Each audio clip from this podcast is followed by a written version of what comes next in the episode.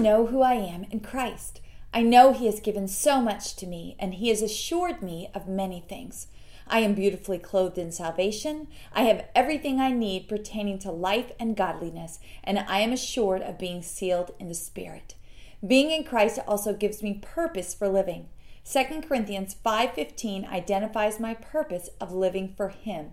It says, "And he died for all, so that they who live might no longer live for themselves, but for him who died and rose again on their behalf."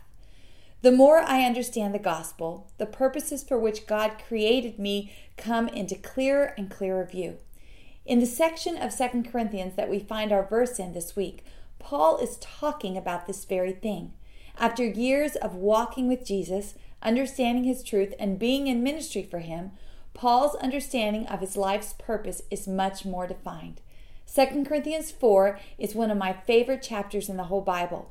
I love how God uses Paul to expound on the treasure of Christ we carry within us and all that his treasure within us should mean as we move through life here on the earth.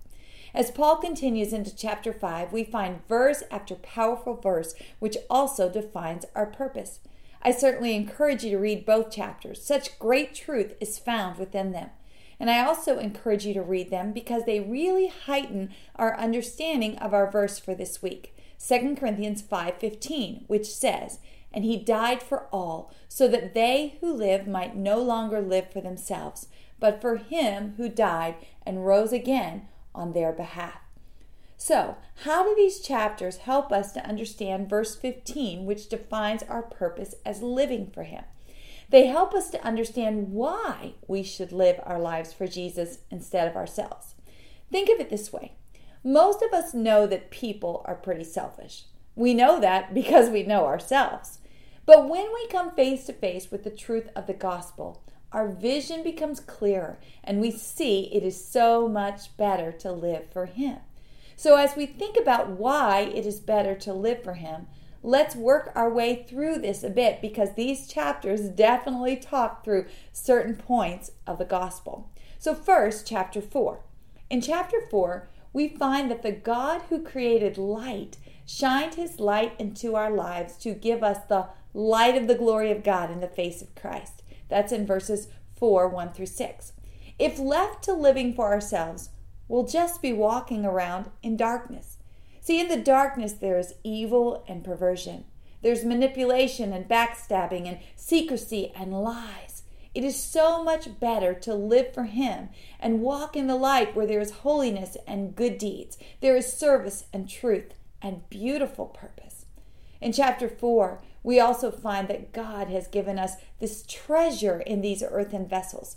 This means His light and life are actually within us. Even though life gets hard, we don't have to be struck down because we carry about within us His treasure. We find that in verses 7 through 15 of chapter 4. See, if left to live for ourselves, we would be like a rich man living like a pauper. Why would we carry about a treasure inside of us which brings hope and healing and freedom, but live as if we're too poor to afford such riches? It makes no sense. It's so much better to live in the riches of his treasure and experience all that he died to give us. It's so much better to live for him. In chapter 4, we're also reminded of an eternal perspective. This is a big part of the why of living for him.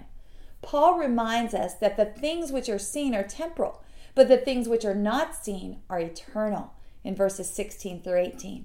We are so prone, aren't we, to fix our eyes on the temporal and not even look at the eternal? But if we can see that the temporal is just that, it's temporary, it only lasts a moment, it's so much better to live for Him who is eternal. Because the here and now that is focused on ourselves is just a speck on the timeline. But eternity stretches out for just that eternity. An eternity of living for Him or a speck of living for self. Living for Him is just so much better. And then moving on to chapter 5, which also has much to show us. As Paul begins, he continues that same thought of eternity, talking about how we can get so focused on our earthly tent, these bodies and lives which are only for a moment, verses 1 through 9. But within this section, he calls us to walk by faith and not by sight. Again, because our time here on earth is really just a short time.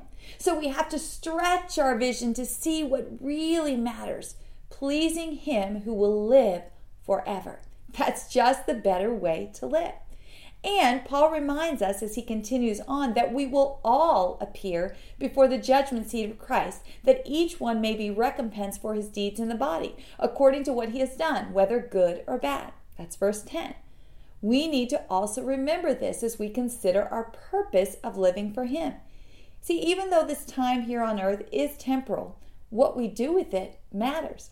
A spiritually sound person will realize that it is so much better to live for Him because not only is this life temporal, we're going to have to answer to the giver of life, God Himself, for what we do with it.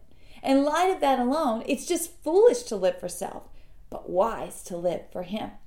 As we read on, we see that Paul is so passionate about persuading men to realize how important it is to live for God.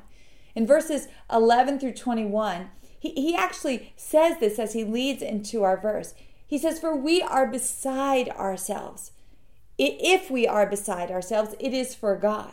If we are of sound mind, it is for you. For the love of Christ controls us, having concluded this.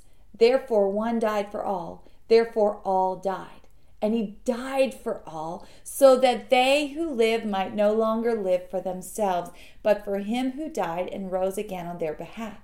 Christ gave his life up for us so that we might truly know life. As we give our lives up for him, living for him, we will know that life he died to give us. It's just the better way. And it is an offering of thanksgiving for the fact that he did die for us. I mean, that's certainly part of the why of living for him, just being thankful people. Paul actually also goes on to say that once we are in Christ, we're no longer recognized according to the flesh. In other words, our life is not identified by self promotion. Our identity is in Christ. Because as verse 17 says, if anyone is in Christ, he is a new creature. Old things passed away. Behold, the new things have come. Isn't this what we have been talking about all year long?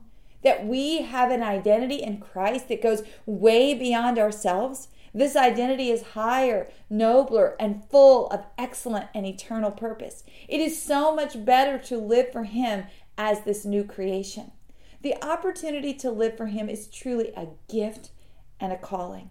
Left to our own thinking and ways, we will default to living for self. It happens to all of us. But when we are reminded of these things, such as are found in 2 Corinthians 4 and 5, we're called to a better identity in Christ. As you read through these chapters, you're probably aware of the many verses we've memorized within them in this past year. Verses 16 through 18 of chapter 4, verse 17 of chapter 5, verse 20 of chapter 5, and now we're adding verse 15 of chapter 5. Like I said, these chapters are rich in defining our identity and purpose. They are loaded with explanation of why it's so much better to live for Christ. I don't know about you, but I need to read these chapters often because I am personally just as prone as anyone to defaulting to living for myself. I thank God that this year His Holy Spirit has ministered His truth to me and shown me who I really am and what my life is really about. And He continues to do that as I give Him time to speak to me in His Word again and again. So, who are you? And what are you doing here? You are a person who Jesus died for. And now He calls you to walk out your days in the better life of living for Him. How is that for a life of purpose?